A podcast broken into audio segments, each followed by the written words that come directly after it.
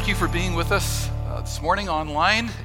Uh, we are together in a unique way during an extraordinary period of history. I want to take you back through a little bit of history this morning. Um, at the turn of the 19th century, so as the 1800s came to a close, um, sociologists predicted that the 20th century would see the end of religion. Uh, certainly, the extinction of Christianity was anticipated. Uh, science, it was be- believed, uh, would replace faith. Human beings uh, w- would see that the superstitions Christians believe would be exposed, and the real explanation for life and death and all that we experience uh, would be shown, and there would be no longer need for religion or faith. 121 years later, we look back and we say, but, but here we are. Uh, how can this be?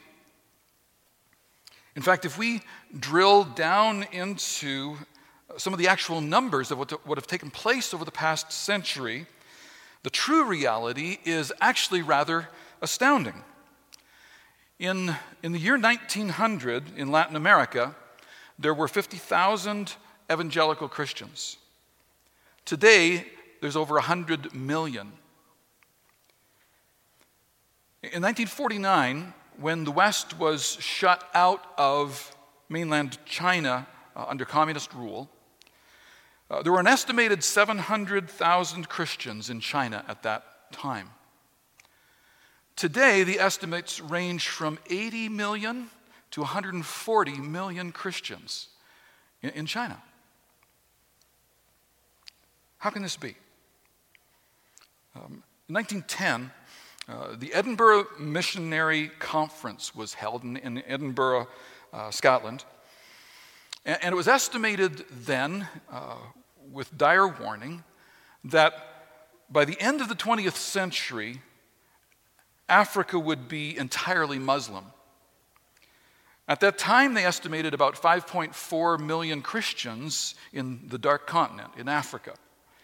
Today, there would be over 540 million Christians in the continent of Africa. How can this be? A Canadian uh, international leader Brian Stiller, president of the World Evangelical Alliance, describes Central Africa today as the center of the population of, Christ- of Christendom, of Christianity. In fact, if you were to try to create a composite of sort of the average Christian in the world, she would be a 30 something West or Central African woman.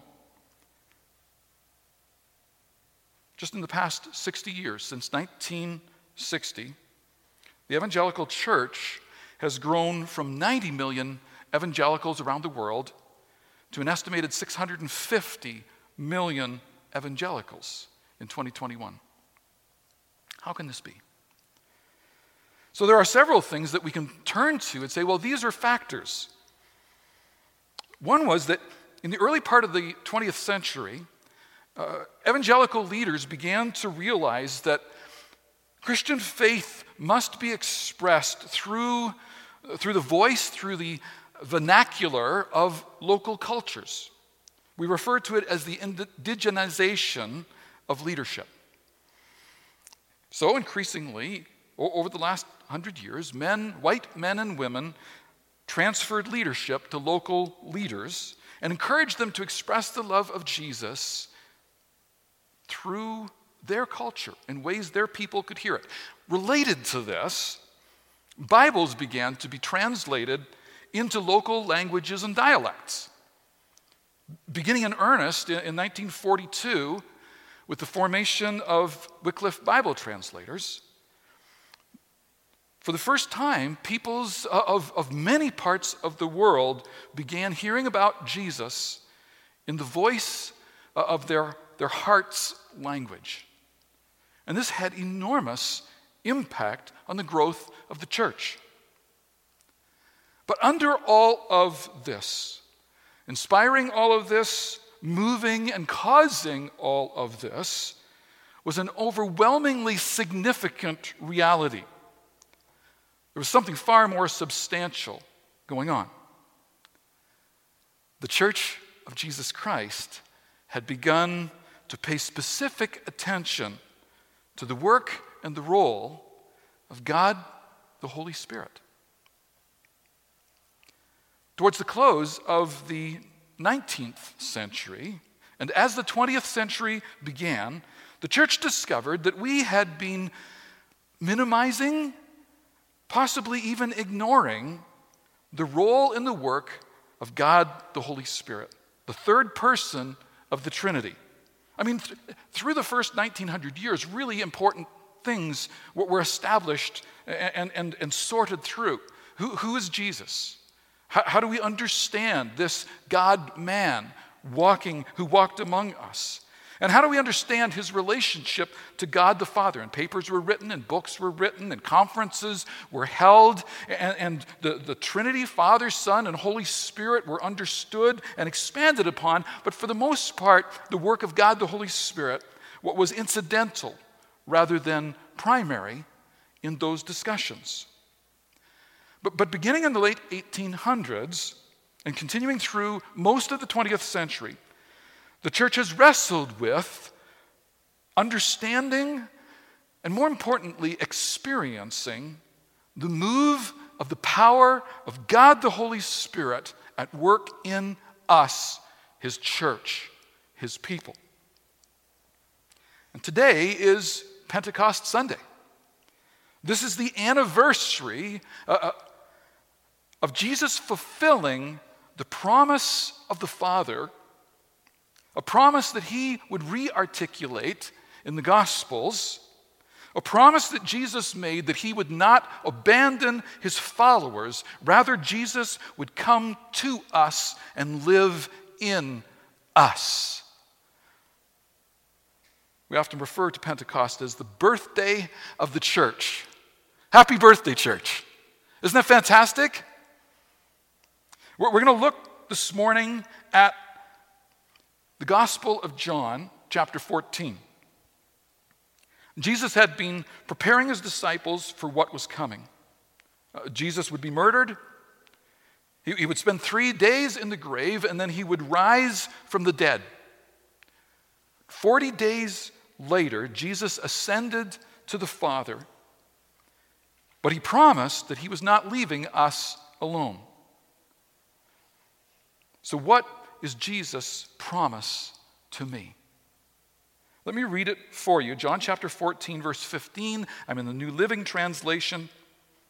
This is the word of the Lord. Jesus speaking, If you love me, keep my commands. And I will ask the Father, and he will give you another advocate to help you and to be with you forever the Spirit of truth the world cannot accept him because it neither sees him nor knows him. But you know him. For he lives with you and will be in you. I will not leave you as orphans, I will come to you. Now, now let me point out a couple of things about these words of Jesus. The first is that the promise is attached to our obedience. Verse 15 If you love me, obey my commands, and I will ask the Father. My ability to fully receive is connected to my willingness to fully obey. It's as though, it's as though you and I have control of the gas pedal, that our foot is on the accelerator, and we have something to say about the flow of God the Holy Spirit into our lives. The Apostle Paul, Ephesians chapter 5 verse 18 said this, keep on being filled with the Holy Spirit. That's a command to the followers of Jesus. So the promise is attached somehow to our obedience. A second observation is that Jesus is promising his help. That's why he promises the helper. Okay, so the Greek word is uh, parakletos, most modern translations into the English translate it advocate. Parakletos becomes advocate. Uh, Parakletos has a, a, legal connotation. He's our advocate, he's our representative, uh, he's our counselor, he is our helper. Now, notice that Jesus promises another parakletos, another advocate. It's another helper, meaning that Jesus was our first advocate and he would be leaving. And that's why he promises the helper, that, that he's going to come. But notice it's, it's another like the first that will be given. So, so the promise is attached to our obedience. I wonder if you could throw that text back up on the screen for me, guys, please. Um, the, the promise is attached to our obedience, and Jesus is promising to help us. Now, here's a third observation about this Jesus is promising his presence. In verse 18, he says, I will not abandon you as orphans, I will come to you. so, so, which is it? Right? Is, is he leaving us and sending another, or is he coming to us? And the answer is yes, he is. Okay, another advocate like the first advocate, but, but not constrained now by his incarnation, not constrained by flesh and blood. The second person of the Trinity would leave and come back in the third person of the Trinity. There's one God who expresses himself in three distinct persons and Jesus is going to say a little bit more about this in this passage in just a moment. But first, let's go to over to Acts chapter 2. So, so obedience matters. Jesus is promising his help to all of us in all of this. And he's promising his intimate presence to us. But look at Acts chapter 2 and the fulfillment, or at least the first fulfillment of that promise. Acts chapter 2, verse 1. I'm going to read through verse 8, and then I'm going to jump over to verse 14. This is the word of the Lord, Acts chapter 2, verse 1. On the day of Pentecost, all the believers were meeting together in one place. Suddenly there was a sound from heaven like the roaring of a mighty windstorm, and it filled the house where they were sitting. Then what looked like flames or, or tongues of fire appeared and settled on each of them, and everyone present was filled with the Holy Spirit. And they began speaking in other languages as the Holy Spirit gave them this ability. At that time, there were devout Jews from every nation living in Jerusalem. And when they heard the loud noise, everyone came running. And they were bewildered to hear their own language being spoken by these believers. They were completely amazed. How can this be? They exclaimed. These people are all from Galilee, and yet we hear them speaking in our own native languages. Verse 14. Then Peter stepped forward with the 11 other apostles and shouted to the crowd Listen carefully, all of you, fellow Jews and residents of Jerusalem. Make no mistake about this. These people are not drunk, as some of you are assuming. Nine o'clock in the morning is much too early for that. No, what you see was predicted long ago by the prophet Joel. And then the Apostle Peter reminded them that the Old Testament prophet Joel had said that this would happen. The Holy Spirit would be poured out on all uh, of, of God's children, all those who seek Him. And I expect Peter was, was remembering that Jesus had promised this as well back in John 14. And then Peter told them about Jesus. He invited them to follow Jesus. And 3,000 people said yes to Jesus that day. Now, I want you to notice something particular about this first Pentecost Sunday. When God the Holy Spirit came like a roaring windstorm, verse 2, Acts 2, verse 2, the immediate result was that Jesus' followers were emboldened to tell others about him. And when they did, people turned to Jesus.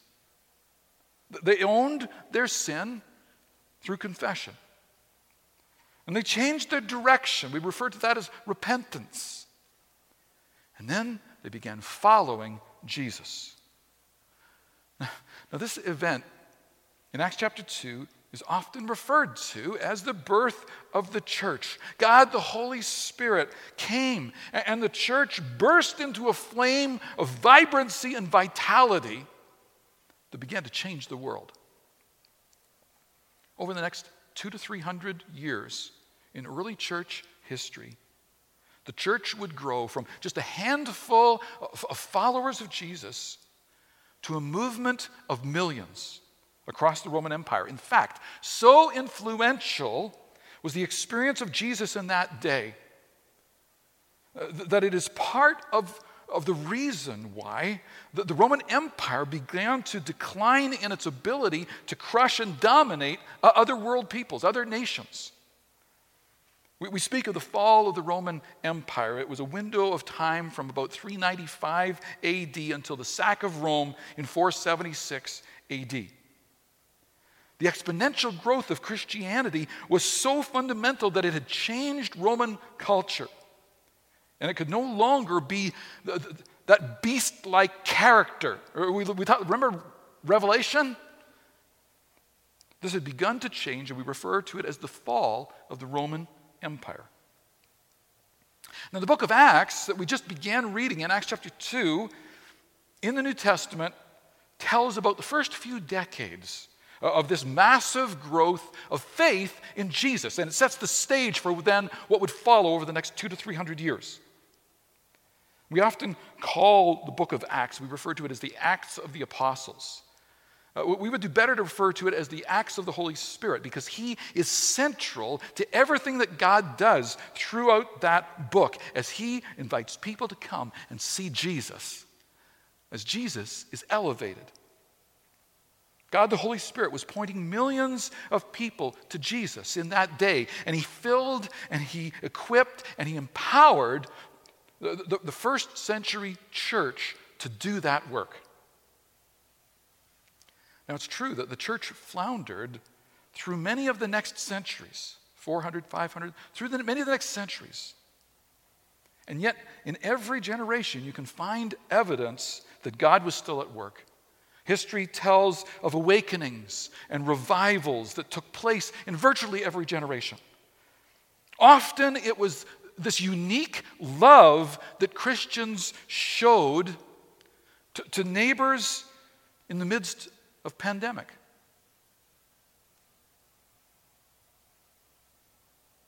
Uh, uh various plagues devastated Europe during those centuries. But countless millions turned to God because of the love that Christians showed them in the name of Jesus, even if it meant that they would die with those they were witnessing to as a result of the plague. We get to the mid 1800s, and Christians praying earnestly, seeking God fervently, began to see more clearly that they had been not paying full attention to the work and the person of God the Holy Spirit. God began convicting people of sin. Remember Jesus' words? John 14, 15. If you love me, obey my commands. And as God convicted people of sin, uh, we have the birth of what has been called the holiness movement the Christian and Missionary Alliance began in the holiness movement.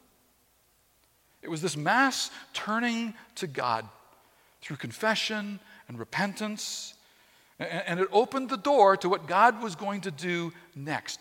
1900 to 2021, the exponential growth of the church.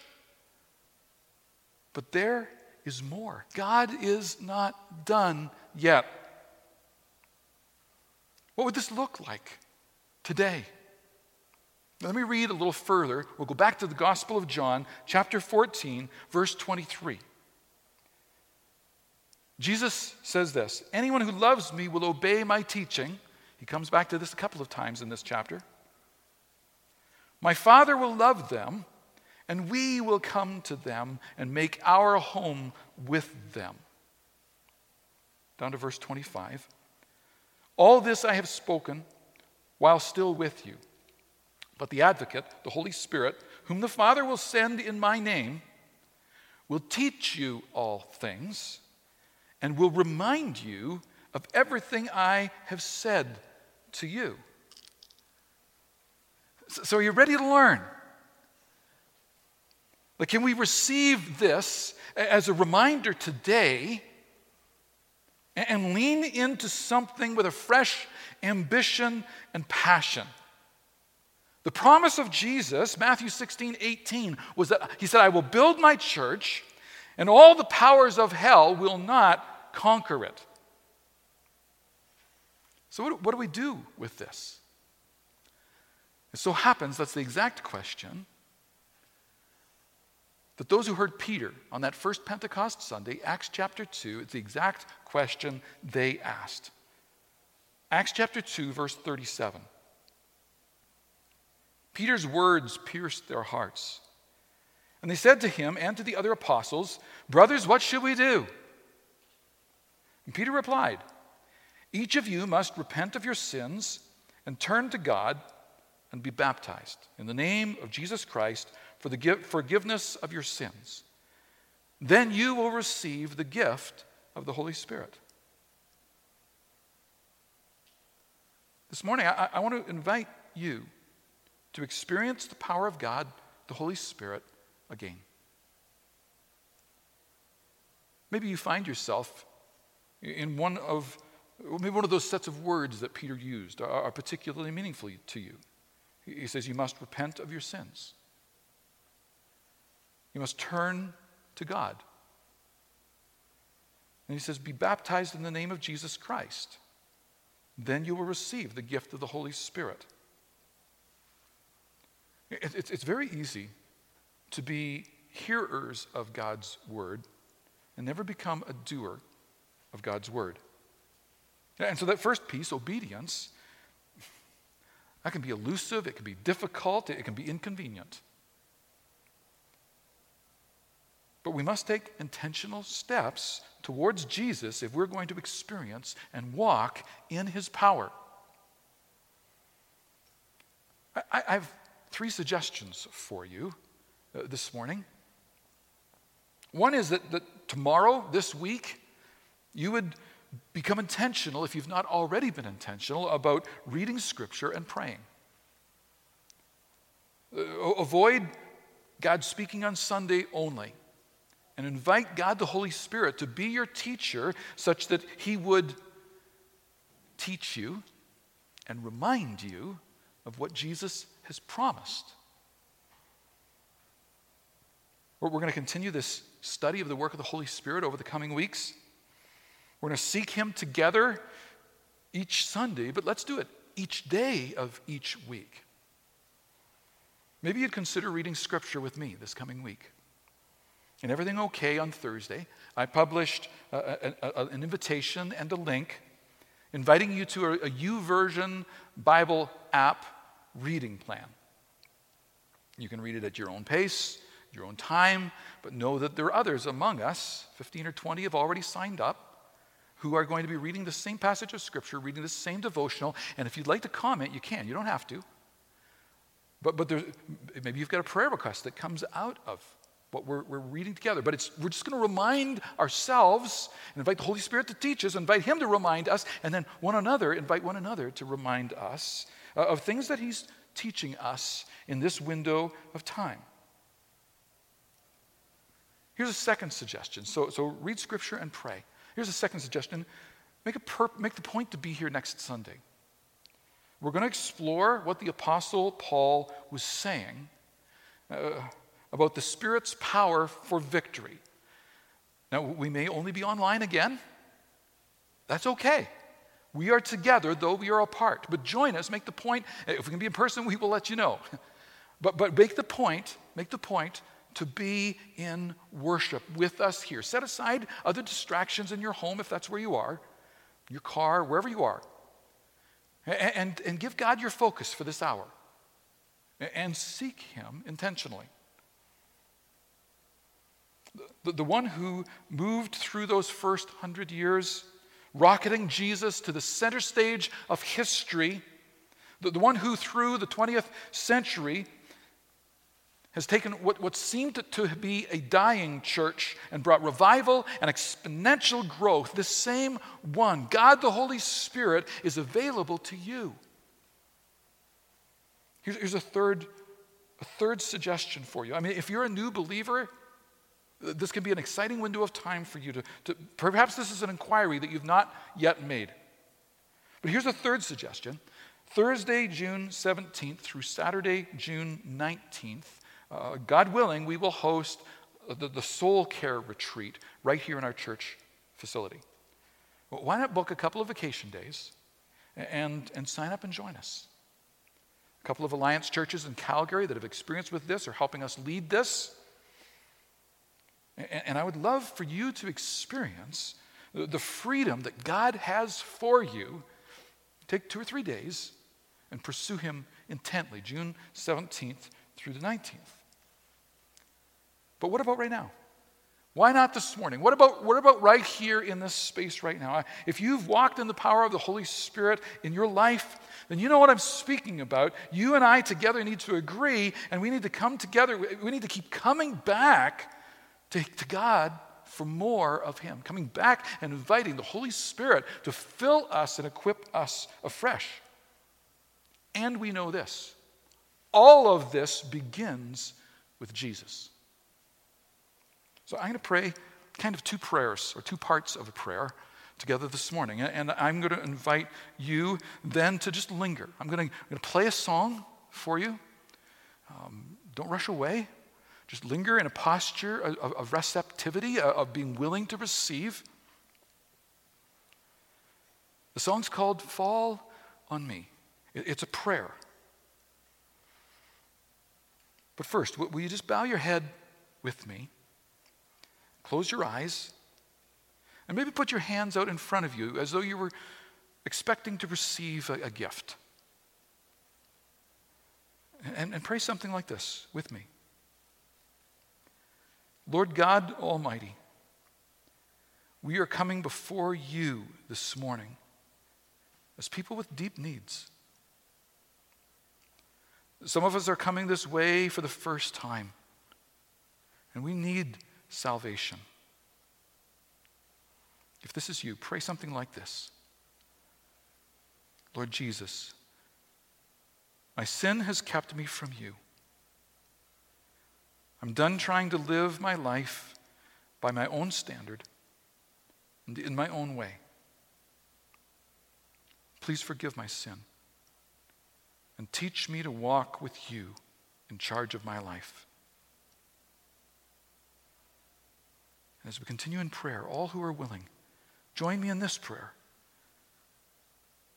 Lord God Almighty, come and fill me with your power.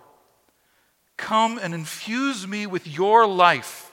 Come and begin to renew my mind and heal me from the inside out. Heal my wounded heart, my scarred mind, my worn body. I ask this, Lord God.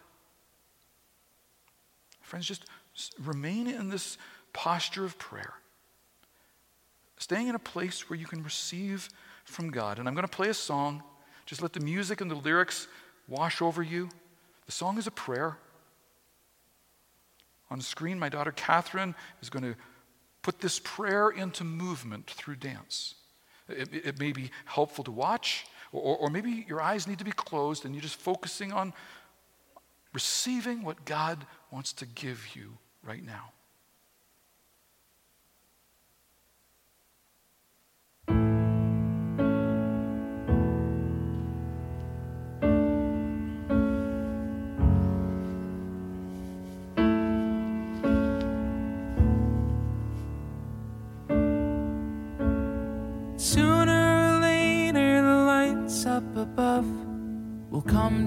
Circles and guide me to love. I don't know what's right for me, I cannot see straight.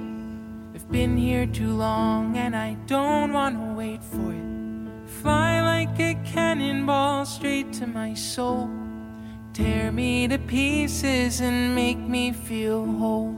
I'm willing to fight for it, to feel something new to know what it's like to be sharing a space with you. Fall on me with open arms. Fall on me from where you are. Fall on me with all your light, with all with all your light. Sooner or later, it all comes apart. The walls are all shattered. I'm back at the start. But I'm willing to follow this wherever it goes.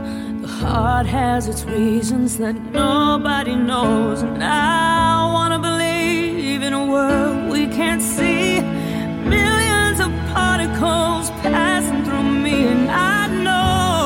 There's a meaning. I feel it, I swear. I can't see the future, but I know that it's there. Fall on me with open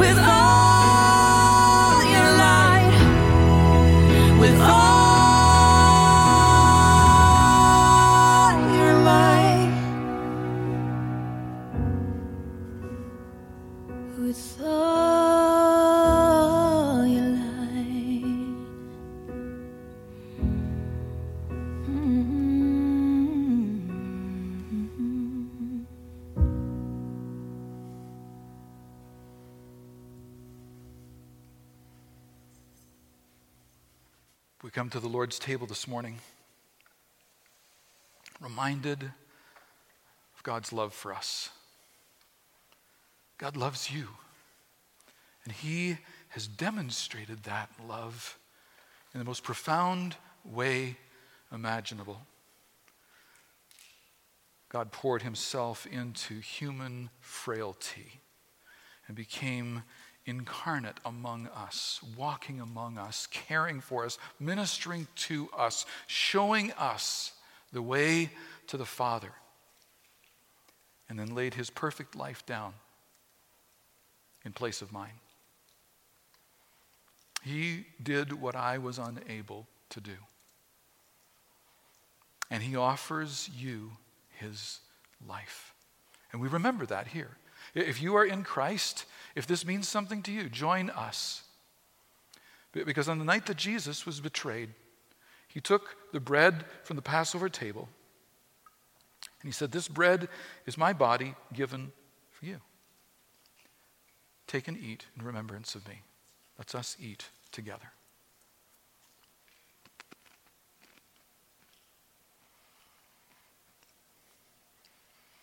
And then he took the cup he said, This cup is the new covenant in my blood. poured out for the forgiveness of sin. Take and drink in remembrance of me. Let us drink together.